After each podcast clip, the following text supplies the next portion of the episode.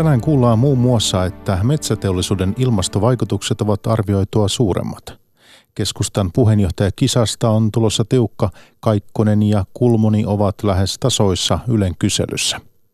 Opiskelija-asuntojen kysyntä on juuri nyt kuumimmillaan ja tietokonepeleissä näkee yhä useammin tunnettuja näyttelijöitä. Näiden aiheiden lisäksi puhutaan Venäjästä, joka äskettäin sai takaisin äänioikeutensa Euroopan neuvostossa. Samalla presidentti Vladimir Putin on tavannut maailman johtajia. Sietääkö länsi taas Venäjää, vaikka Krimin niemimaa on edelleen vallattu? Päivätunnissa Mikko Jylhä, hyvää iltaa.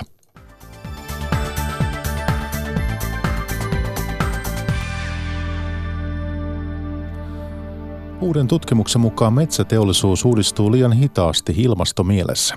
Nykyisillä hakkuumäärillä syntyy lähes liikenteen päästöjä vastaava ilmastohaitta. Haitta jatkuu tutkijoiden mukaan vuosikymmeniä, jos puusta ei kehitetä aivan erilaisia pitkäaikaisempia tuotteita sellun ja paperin sijaan. Kari Ikävalko. Tutkijoiden kuva tämän päivän metsäteollisuuden ilmastoviisaudesta on tyly. Ennätyssuuret hakkuut lisäävät lähes liikenteen verran ilmastopäästöjä, kun teollisuudella ei ole tuotteita, joihin hiiltä sitoa kunnolla.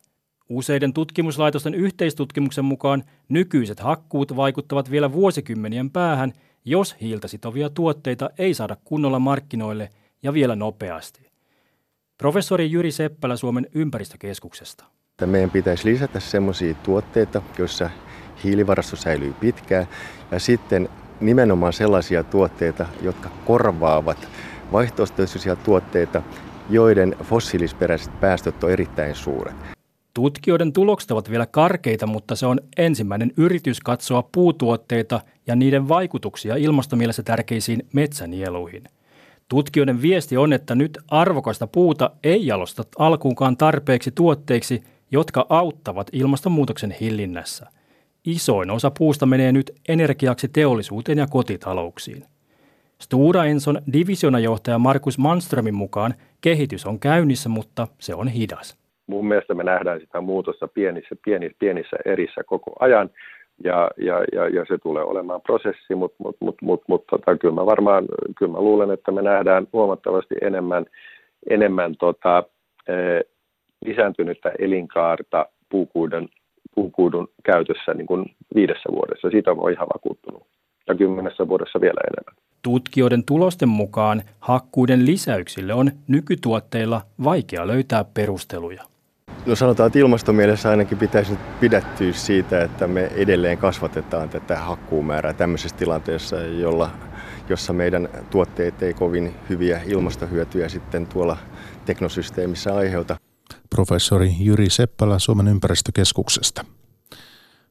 Royal Caribbean Cruises ja Mayer Turun telakka ovat allekirjoittaneet sopimuksen kolmannen luokan ristelijän toimittamisesta keväällä 2025.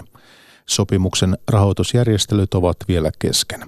Kaksi ensimmäistä Aikon alusta luovutetaan Mayer Turun telakalta vuosina 2022 ja 2024 telakan viestintäpäällikkö Tapani Mylly. Sen verran voi sanoa, että se on tosiaan bruttovetoisuus tonneiltaan noin 200 000, eli tota, on, on tämänhetkisen tilauskirjan suurin alus tai yhdessä näiden kahden aikaisemman aikonin kanssa. Ulkomittoja ei olla julkaistu, julkaistu, että pikkuhiljaa siitä sitten varmaan alkaa tihkumaan tietoja. Meillä on kahdeksan isoa risteilulaivaa tilauskirjassa ja tilaukset ulottuu, ulottuu vuoteen 2025.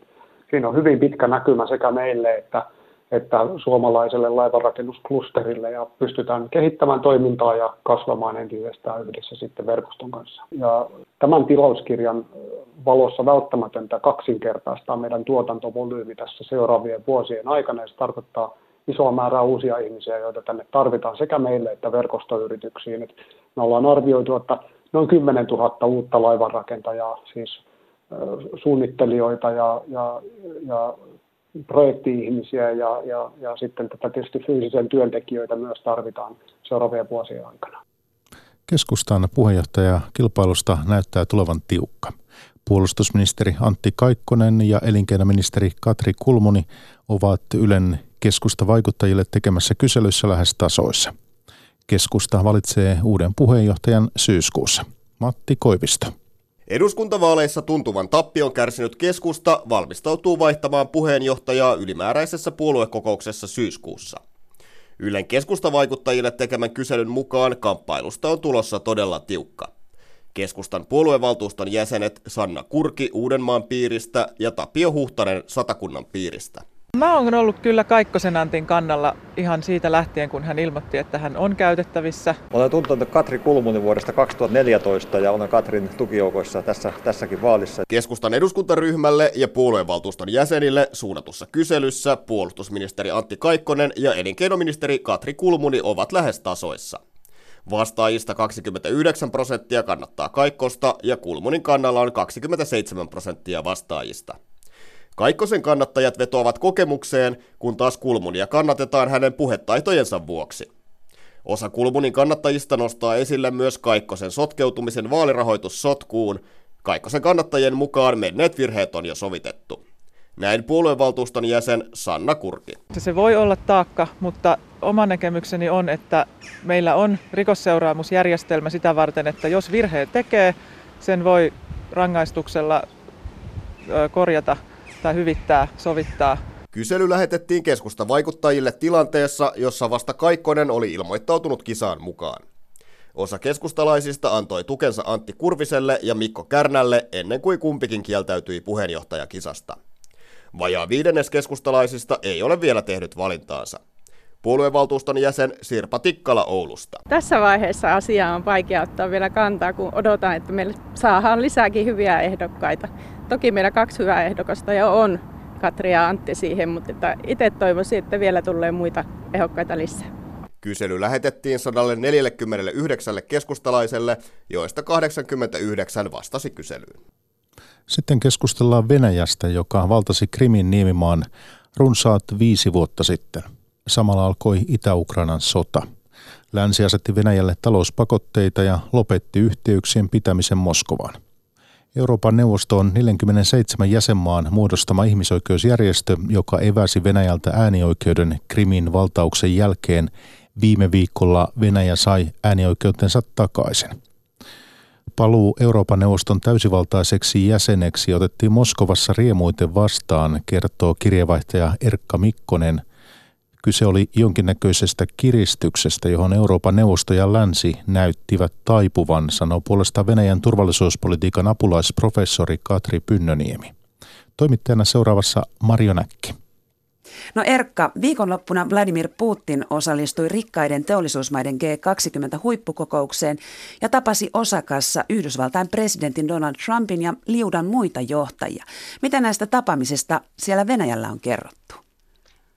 No tästä Osakan G20 huippukokouksesta on kyllä paljon kerrottu. Se on ollut yksi tärkeä uutinen viime päivinä noiden Irkutskin alueen hur, hurjen tulvien lisäksi. Ja täällä on ehkä ollut sellaista jonkinlaista äh, optimismia sen suhteen, että suhteet Yhdysvaltojen kanssa voisi nyt parantua. Äh, Tämä Trumpin kanssa tapaaminen, Putinin ja Trumpin tapaaminen nähtiin, nähtiin positiivisena, vaikkakaan sieltä ei mitään sellaista konkreettista tullut. Ja se, se on ainakin selvää, että Ranskan kanssa välit näyttäisi nyt jo sitten olevan oikein hyvässä kunnossa. Putin kutsui osakassa tiedotustilaisuudessa Ranskaa yhdeksi Venäjän tärkeimmäksi kumppaniksi ja hän kutsui sekä Macronin että Trumpin juhlistamaan ensi vuonna 75. voiton päivää tänne Moskovaan, eli Neuvostoliiton ja muiden liittoutuneiden voittoa toisessa maailmansodassa ja, ja Macron tähän kutsuun jo suostui ja, ja Trumpkin sanoi, että suhtautuu siihen positiivisesti. Mutta että täällä sellainen kuva on siis välittynyt Venäjän median kautta, että Putin ja Venäjä on nyt tärkeä ja arvostettu peluri kansainvälisellä kentillä, eikä enää millään tavalla eristetty. No Katri Pynnöniemi täällä Helsingin studiossa. Mitä mieltä olet Erkan kertomista kuulumisista? Todella kiinnostavaa, todella kiinnostavaa. Tota, varsinkin se, että miten häviääkö Saksa tästä kuviosta nyt, nyt johonkin. Mutta että ehkä kommenttina ylipäänsä tämä on juuri sitä, mitä Venäjällä on, Venäjällä on odotettu. Eli se tärkein tavoite pidempään on ollut tämän oman suurvaltastatuksen tai tällaisen oman äänen saavuttaminen jälleen kansainvälisissä kysymyksissä ja sitten sitten tällainen esiintyminen muiden rinnalla tasave, tasavertaisena, kuten Lavrov aina, aina korostaa, niin on juuri sitä, mitä he, he kaipaavat. Se on sitten ihan eri asia, että mitä sillä arvovallalla tehdään, eli pystytäänkö ratkaisemaan mitään, mitään isoja ongelmia. Se on toissijasta mun nähdäkseni tässä, tässä vaiheessa siellä Venäjän strategiassa, vaan, vaan se, että osoitetaan symbolisesti ja näiden tapaamisten kautta tällaista tasavertaisuutta sitten muiden heidän itseään, itseään pitämien suurvaltojen kanssa. Niin, tämän G20-huippukokouksen lisäksi viime viikolla Venäjä sai myös toisen arvovaltavoiton, kun se sai takaisin äänioikeutensa Euroopan neuvoston parlamentaarisessa yleiskokouksessa Pasessa. Ja yleiskokous rajoitti Venäjän äänioikeutta vuonna 2014 Krimin valtauksen jälkeen. Krimi pysyi edelleen vallattuna ja Venäjä on takaisin neuvostossa. Erkka, kerro ensin sieltä Moskovasta, miten tätä arvovaltavoittoa siellä Moskovassa juhlistettiin? No tästä on kyllä riemuittu täällä oikein suuren ääneen. Kremlistä käsin tätä on kutsuttu maalaisjärjen voitoksia ja muuten on puhuttu ö, jonkinlaisesta voitosta ja, ja sellaisesta askeleesta kohti pakotteiden purkamista tai ainakin on pidetty tätä sellaisena osoituksena, että, että mitään uusia pakotteita nyt ei ainakaan enää ole tulossa. Ja sitten se täällä on ollut oikeastaan tosi monissa kommenteissa sitä vahingon iloa Ukrainaa kohtaan, eli täällä on nähty tämä päätös etenkin tappiona niin Ukrainalle ja, ja muidenkin, joidenkin muiden Itä-Euroopan maiden ajamalle niin kuin russofobiselle politiikalle Euroopassa ja, ja tämä on nähty sellaisella, sellaisella askeleena nyt sitten Venäjän, Venäjän agendan vahvistamiseen Euroopassa. Mm. Venäjän parlamentin alahuoneen ulkoasiainvaliokunnan puheenjohtaja Leonid Slutski sanoi, että tämä päätös antaa äänioikeus takaisin Venäjälle Euroopan neuvostossa olisi ensimmäinen merkittävä askel Krimin tunnistamiseksi osaksi Venäjää. Miltä mm. Katri Pynnöniemi tämä kuulostaa? No tässä tässä on montakin, montakin tekijää ja yksi, yksi on se, että Slutski tällä lausunnollaan todistaa, että hän ei ehkä ole lukenut lainkaan sitä komitean uh, päätöslauselmaa tai sitten vaan tote, niin kuin, toteaa, että me, me voidaan tämä niin kuin sivuuttaa. Meidän ei kannata tai meidän ei tarvitse kuunnella, että mitä se komitea oikeasti sanoo, koska siellä todetaan hyvin selkeästi nämä kaikki Venäjän, Venäjän toimet Krimillä ja Itä-Ukrainassa ja niin edelleen. Ja ehdotetaan jopa sitten tämän äänioikeuden rajoittamista. Mutta että tässä olennaista on se, että sitten se suuri enemmistö siellä oli, oli sen Venäjän, Venäjän niin kuin ehtojen kannalla, eli Venäjä ennen tätä viikkoa ja päätöstä hyvin voimakkaasti toi esiin, että jos he ei saa sitä täysivaltaista asemaa, niin he ei sitten tule ollenkaan. Eli, eli kyse oli jonkinnäköisestä kiristyksestä ja sitten se, mitä tuossa Erkka hyvin mainitsi näitä näitä kommentteja, niin jotenkin se kuvaa semmoista nollasummapelin asennetta, että, että tässä olisi ollut vastakkain sitten ää, nämä russofobiset ukrainalaiset ja sitten heidän, heidän kantansa ja he nyt, he nyt voittivat. Eli vaan jatkossa ajatuksena, eli tätä varmasti tullaan samanlaista retoriikkaa kuulemaan, kuulemaan lisää. No tai, niin. Niin. No taipuko Euroopan neuvosto ja länsi nyt Venäjän kiristykselle? No kyllä, sen niin kuin siltä, siltä kaikin puolin näyttää, että et tota, en tiedä missä, missä määrin raha oli sitten olennainen, olennainen tekijä tässä, eli ne Venäjän aika iso osuus tästä koko järjestön budjetista, niin – jäsenmaksurästit Venäjä Kyllä, kyllä joista sitten maksamasta. Nyt, nyt sitten Venäjän valtiovarainministeri jossain vaiheessa päättää, että mitä he, mitä he maksavat ja millä aikataululla. Ainakin Kisliak, tämä edustaja, on näin, näin silloin heti, heti viime viikolla totesi. Mm. Se jää nähtäväksi vielä, mitä sieltä tulee. Niin, Euroopan neuvoston yleiskokous esitti Venäjälle pitkän listan asioita, joita sen pitäisi noudattaa. Eli sen pitäisi vapauttaa Kertsinsalmella kiinniotetut merimiehet, tehdä yhteistyötä Hollannin syyttäjäviraston kanssa malesialaiskoneen alasampumisesta ja estää su- seksuaalivähemmistöjen ihmisoikeuksien polkeminen Tsetseniassa ja tutkimaan vielä tämä Boris Nemtsovin murha, eli oppositiopolitiikon tai johtajan murha. Erkka Mikkonen, Moskova, näetkö, että Venäjä alkaisi nyt riemu rinnoin tekemään yhteistyötä lännen kanssa näissä kysymyksissä?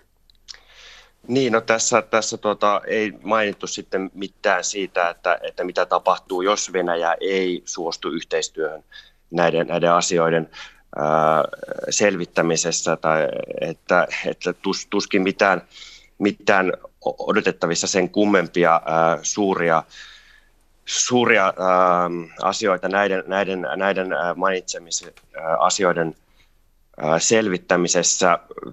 Joka tapauksessa täällähän kat- ollaan sitä mieltä, tai, tai niin kuin tiedetään, niin, niin Venäjällä oikeastaan niin kuin kova, kovaa vasten pelataan, niin kuin Katri tuossa aikaisemmin hyvin sanoi, että Venäjä ei ole ollut valmis minkäänlaisiin ää, vastaan tulemisiin näissä asioissa, vaan päinvastoin täällä on nähty, että tällainen kova linja tuottaa tulosta ja, ja niin kuin tästä viime vuosina nähty, niin, niin ihmisoikeuksissa ja oikeusvaltiokehityksessä on menty oikeastaan enemmänkin takapakkia kuin, kuin eteenpäin. Ja, ja tuskin voi odottaa, että, että tällaisilla ää, Euroopan neuvoston osoittamilla pyynnöillä olisi kovin paljon sitten tulosta siihen, miten Venäjä vastaisuudessa tulee toimimaan.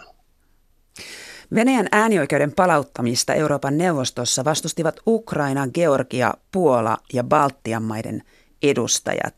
Suomi taas sijoittui samaan ryhmään Saksan ja Ranskan kanssa, jotka siis puolsivat äänioikeuden palauttamista Venäjälle. Kummat maat teidän mielestänne olivat oikeassa? Oletetaan Katrista.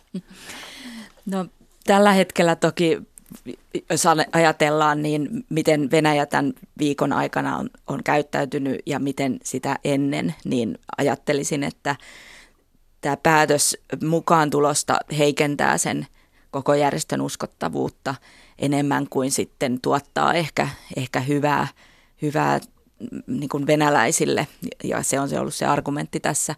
Mutta että ehkä meidän tällä hetkellä on olennaisempaa niin kuin pohtia sitä, että miten tämä järjestö itsessään voi estää niitä riskejä, joita, joita Venäjän niin kuin mukaanottamisesta liittyy. Eli ei tällaista fight and complete, eli tässä kaikki on nyt päätetty viime viikolla ja sitten taas niin kuin jatketaan, vaan että, että pakotetaan Venäjä niin kuin ainakin sen järjestön sisällä toimimaan sitten niiden periaatteiden mukaisesti, mutta miten se, miten se tulisi tapahtumaan, niin en, en tiedä. Eli, eli tällä hetkellä näyttää siltä, että vastustajalla on, on niin kuin tukevampi argumentti, mutta, mutta, mutta eihän me nyt tulevaisuutta osata ennustaa. Että. No Erkka Mikkonen, miten sinä näet, mikä on se tapa, jolla Venäjä saadaan ruotuun kansainvälisissä yhteyksissä? No, on todella vaikea kysymys ja, ja ensinnäkin pitäisi ehkä tajuta se, että että Venäjällähän ei ole mitään sellaista, sellaisia perinteitä ää, niin kuin yksilön vapauksien tai, tai ihmisoikeuksien kunnioittamisessa, että, että neuvostoaikana, mutta sitä ennen jo, jo, jo Tsaarin aikana, niin, niin tämä lähtökohta on ollut aivan täysin erilainen, mitä meillä lännessä. Että, että, ja sitten kun muistaa vielä nyt ihan viime aikoinakin, niin, niin minkälaisia kommentteja Venäjältä on tullut, juuri nyt viime viikolla tämä, tämä Putinin haastattelu äh, Financial Timesille, missä, missä tuota, hän sanoo, että, että kuinka länteen liberalismi on menettänyt merkityksensä ja, ja liberaalit eivät enää yksinkertaisesti pysty sanelemaan mitään kenellekään, kuten he ovat yrittäneet tehdä viime vuosikymmeninä, niin on vaikea nähdä, että, että nyt sitten Venäjä haluaisi mukautua sellaisiin sellaiseen kansainväliseen yhteistyöhön, joka perustuu ihmisoikeuksien kunnioittamiseen tai, tai muihin länsimaisiin arvoihin. Niin, Katri Pynnöniemi, kenelle Putin suuntasi viestinsä tässä Financial Timesin haastattelussa, jossa hän julisti, että lännen liberalismi on tullut tiensä päähän? No varmasti siis mone, moneenkin suuntaan, eli on heti arvioitu, että erityisesti Trumpin kannattajille, mutta, mutta sitten myös, myös sinne koti, kotiyleisölle, jossa semmoinen niin konservatiivinen retoriikka tai ajatus siitä Venäjän erityistiestä on, sitä on tässä viime ajat, ajat toitotettu sitten virallisista lähteistä. Ja ajatus siitä, että mikään ei saa rajoittaa sitä Venäjän kansallisen intressin toteutumista, mutta kuitenkin ne kansainväliset järjestöt ja ne foorumit halutaan, halutaan niin kuin Venäjä sinne edistämään niitä niitä omia intressejä. Eli tässä on niin kuin kahden tason pelistä kyse, Eli ei sinänsä niin kuin nähdään välineellinen arvo erilaisille instituutioille, kuten nyt tässä Euroopan neuvosto, jota voidaan sitten hyödyttää siihen, että ne Venäjän ääni ja se Venäjän intressit tulee, tulee nähtäviksi. Todella kiinnostavaa seurata jatkossa, että miten, mitä se käytännössä sitten tarkoittaisi. Jääkö se tällaiselle retoriselle tasolle, eli venäläinen argumentaatio siellä yleiskokouksessa tässä tapauksessa parlamentaarisessa, niin jatkaa sellaista Ukraina on väärässä, olette russofobeja, jos lähdette niin kuin pohtimaan Nemtsovin murhan tutkinnan avaamista. Jääkö se tälle tasolle, joka niin kuin käytännössä keskustelu päättyy, päättyy ehkä siihen, tai sitten tehdäänkö jotain, jotain konk- konkreettisempaa sen, sen niin kuin kuvion sisällä, en tiedä. Mitä Erkka sinä ajattelet, arvelet? Niin, no siis Venäjä pyrkii tietysti siihen, että, että olisi tällainen moninapainen maailmanjärjestys, jossa Venäjä siis olisi itse yksi vaikutusvaltainen peluri. Ja, ja, ja todellakin äh, tämä liberaalin, maailman, liberaalin maailmankuvan vastustaminen on ollut nyt sitten äh, Venäjällä yksi tällainen johtoajatus. Ja, ja se, että, että Venäjä itse olisi sitten johtamassa tällaista konservatiivista, konservatiivista rintamaa maailmassa. Eli tämä näyttäisi olevan ainakin nyt tällä hetkellä se, se retoriikka, millä Venäjä puhuu. Mm, Vielä yksi idea tuli tuossa mieleen, mitä on hieman seura- seuraillut tässä, eli Venäjä on aika aktiivisesti lähtenyt luomaan tällaista niin kuin parlamentaarien välis, välisiä suhteita, eli niin kuin edus, kansanedustajien uh, kansainvälisiä suhteita joko olemassa olevien järjestöjen sisällä tai sitten luomalla niin kuin uusia tai semi-uusia uusia konferensseja. Ja tämä on ihan kiinnostava, kiinnostava uusi, uusi trendi ja olettaisin nyt suhteessa, kun tie, mitä tiedetään Venäjän ulkopolitiikan toimintatavoista, että siinä erityisesti haetaan semmoista henkilökohtaisia verkostoja, joiden kautta Venäjä ehkä pystyy vaikuttamaan sitten johonkin, johonkin päätöksiin kansallisten parlamenttien sisällä arvioi Venäjän turvallisuuspolitiikan apulaisprofessori Katri Pynnöniemi Helsingin yliopistosta ja maanpuolustuskorkeakoulusta. Hänen lisäkseen haastateltavana oli Venäjän kirjavaihtaja Erkka Mikkonen Moskovasta.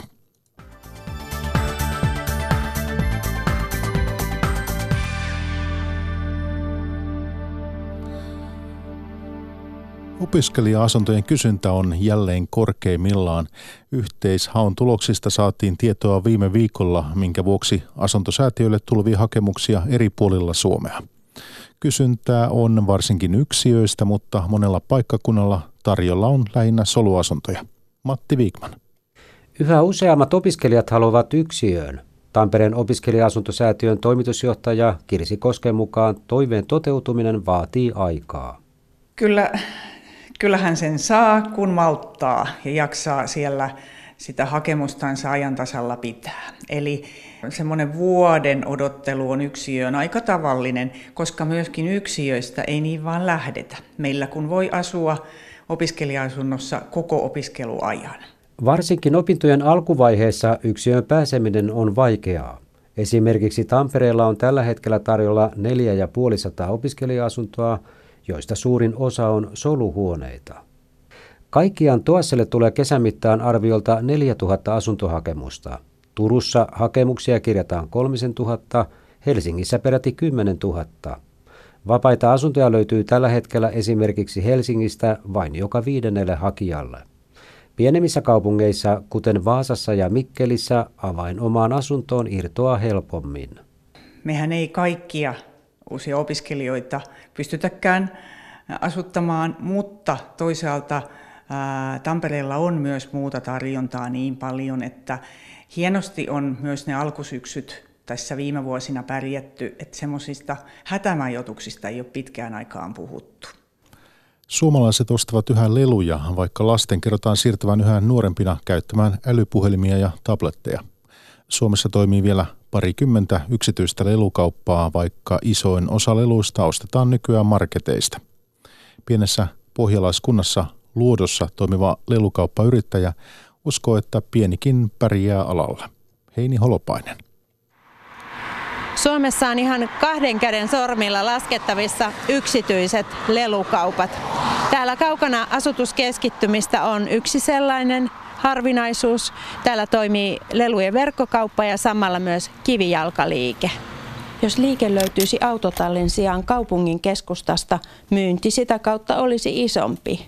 Nyt eniten myydään verkossa. Tanja Wikström Luodosta. Tässä vaiheessa se on hyvä. Toki pieni ja se lisää haasteita, mutta tällä hetkellä kun lapset ovat pieniä, niin pysyn Larsmossa. Tulevaisuudessa ehkä avaan jonnekin. Nyt pidän pop-up-kauppoja silloin tällöin. Kun neljän lapsen äiti työstää verkkokauppatilauksia tietokoneella tai työskentelee kaupassa, lapsia kotona hoitava perhepäivähoitaja on kullan arvoinen. Lelualalla on kova kilpailu. Suurin osa leluista ostetaan marketeista.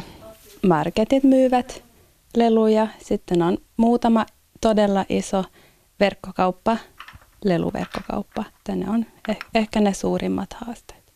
No mitenkä semmoisia vastaan sitten kilpaillaan tai erotutaan siitä joukosta? Mulla on nopea toimitus. Sitten yritän niin, että mun kaupassa on sellaisia tuotteita, mikä ei ole muualla. Leikkikaupan tuotteet tulevat Euroopasta. Asiakkaat haluaisivat suomalaisia tuotteita, mutta niitä on vaikea löytää. Yrittäjä Tanja Wikström. En ole löytänyt sellaisia, kun mulla on vaatimus, että pitää olla CE-merkitty ja, ja myrkytön väri. Entä uskaltaako alalla yrittää? Leikkivätkö lapset enää leluilla? Kyllä lapset vielä leikkii. Vanhemmat päättävät paljonko saavat olla tabletilla ja kännykällä. Ja sitten toki pitäisi olla mukana. Ota lapset mukaan ja leiki ja pelaa pelejä. Ole mukana leikissä, niin sitten kyllä leikkivät. Vakuutti yrittäjä Tanja Wikström. Kemiin lumilinnaa pidetään ensimmäistä kertaa pystyssä myös kesällä – Lumilinnasta ei kuitenkaan ole tullut kesämatkailun vetonaulaa ainakaan vielä. Ympärivuotinen lumilinna pyrkii energiatehokkuuteen aurinkopaneelien, rakennustekniikan ja maalämmön avulla. Jutta Huovinen. Kemin ympärivuotinen lumilinna on ollut auki nyt yleisölle neljä kuukautta. Lumilinnan rakennuksessa on 400 neliötä kylmätilaa, joka pidetään noin miinus viidessä asteessa läpi vuoden. Ilmastotietoinen kysyy, kuinka järkevää on pitää lumilinnaa kylmänä ympäri vuoden – Kemin kaupungin strategia on vihreä ja kestävä Kemi ja myös Kemin matkailu on velvollinen noudattamaan tätä. Lumilinnan-rakennusta lämmitetään maalämmöllä ja viilennetään maajäähdytyksellä. Sen lisäksi tänä kesänä katolle asennetaan yli 400 aurinkopaneelia. Niiden odotetaan tuottavan ihanteellisissa olosuhteissa noin 100 000 kilowattituntia vuodessa. Tämä on noin viiden omakotitalon vuotuinen energiankulutusmäärä. Kemin matkailun kokemusjohtaja Noora Barria. Tässä rakennuksessa on huomioitu hyvin pitkälti jo rakentamisvaiheessa sitten kaikki tämmöinen energiankäytöllinen asia, että tuonne tuota, nyt ollaan asentamassa juuri noita aurinkopaneeleita tuonne katolle, tulee Kemin alueen suurin tällainen aurinkovoimala ja siitä tullaan saamaan sitten energiaa ja se kuinka paljon se sitä tuottaa tulee sitten ihan taululle näköisälle, että voidaan sitä seurata. Ja sitten esimerkiksi meidän keittiössä me pystytään se hukkalämpö käyttämään edelleen hyödyksi ja muutenkin tämän rakennuksen lämpö, mikä menee niin sanotusti, menisi muuten hukkaan käyttää esimerkiksi käyttö veden lämmittämiseen. Kemin matkailu ei halua vielä arvioida, kuinka paljon energiaa Lumilinnan jäähdyttäminen vie vuositasolla. Liki 10 miljoonaa maksanut Lumilinnan rakennus on kuitenkin pyritty rakentamaan vihreiden tavoitteiden mukaisesti kun tätä aluetta alettiin rakentaa, niin oltiin valmistauduttu siihen, että tämä rakennus tähän tulee. Ja nyt me ollaan tuossa viime vuoden puolella, kun on rakennustöitä tehty, niin tänne on kaivettu hyvin paljon lisää sitten tuota maalämpöputkia. Täällä menee melkein 10 kilometriä näitä putkia täällä alla, että käytetään maalämpöä ja maakylmää. Viilennystä ja elämyksiä kesällä tarjoava tila on erikoinen, mutta vetoaako se matkailijoihin? Kesä näyttää kansainvälisen matkailijoiden suhteen niin ennakkevarauksia katsellen niin suhteellisen hiljaiselta vielä ja niin me ollaan kyllä se oletettukin olevan. Varmasti tästä pikkuhiljaa näiden tulevien vuosien varrella se kansainvälisten matkailijoiden määrä kasvaa koko ajan yleisestikin Lapin-alueella. Aika näyttää, onko Kemin ympärivuotisesta lumilinnasta esimerkiksi jäänmurtaja Sampon kaltaiseen menestykseen. Videopeleissä on nähty kuluvan vuosikymmenen aikana useita tunnettuja näyttelijöitä – nyt yksi Suomen tunnetuimmista näyttelijöistä on päätynyt suomalaisen pelifirman pian julkaistavaan peliin. Viljami Vaarala jatkaa. It's place for congratulations. Jippi saatana. Salatiedettä, räiskintää sekä rallienglantia ja suomalaisia kirosanoja laukova Martti Suosalo. Muun muassa näistä elementeistä koostuu elokuussa julkaistava videopeli Control. Kuinka yksi suomalaisen teatteritaiteen suurimmista nimistä on päätynyt pelinäyttelemisen pariin? Martti Suosalo kertoo saaneensa kipinän pelinäyttelemiseen Aalto-yliopistossa tehdystä kokeilusta.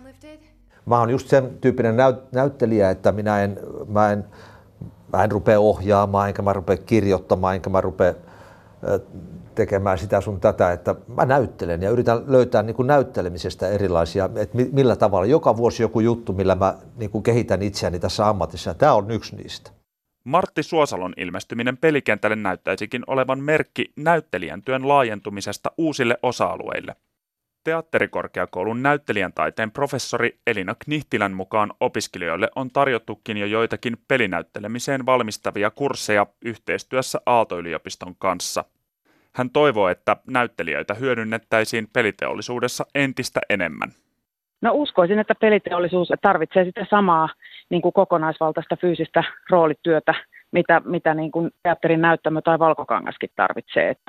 Sitten on tietysti jotain erillisiä teknisiä taitoja, joita voidaan lisätä siihen erityisesti niin kuin kurssien muodossa, mutta ne perusasiat, joita on opiskeltu tosiaan niin kuin jo vuosituhansia tai jotka on liittynyt niin kuin näyttelijän osaamiseen, niin, niin ne on hyödynnettävissä suoraan. Pelinäytteleminen oli uusi juttu myös Suosalon perheelle. Sitten kun mä kotona kerroin lapsille, että mä oon tämmöiseen menossa, niin ne oli heti, mi, etkä? Jos mä oon kertonut, että mä oon saanut elokuva pääosan, niin aha, okei, okay, joo, joo, joo. Sä oot menossa peli.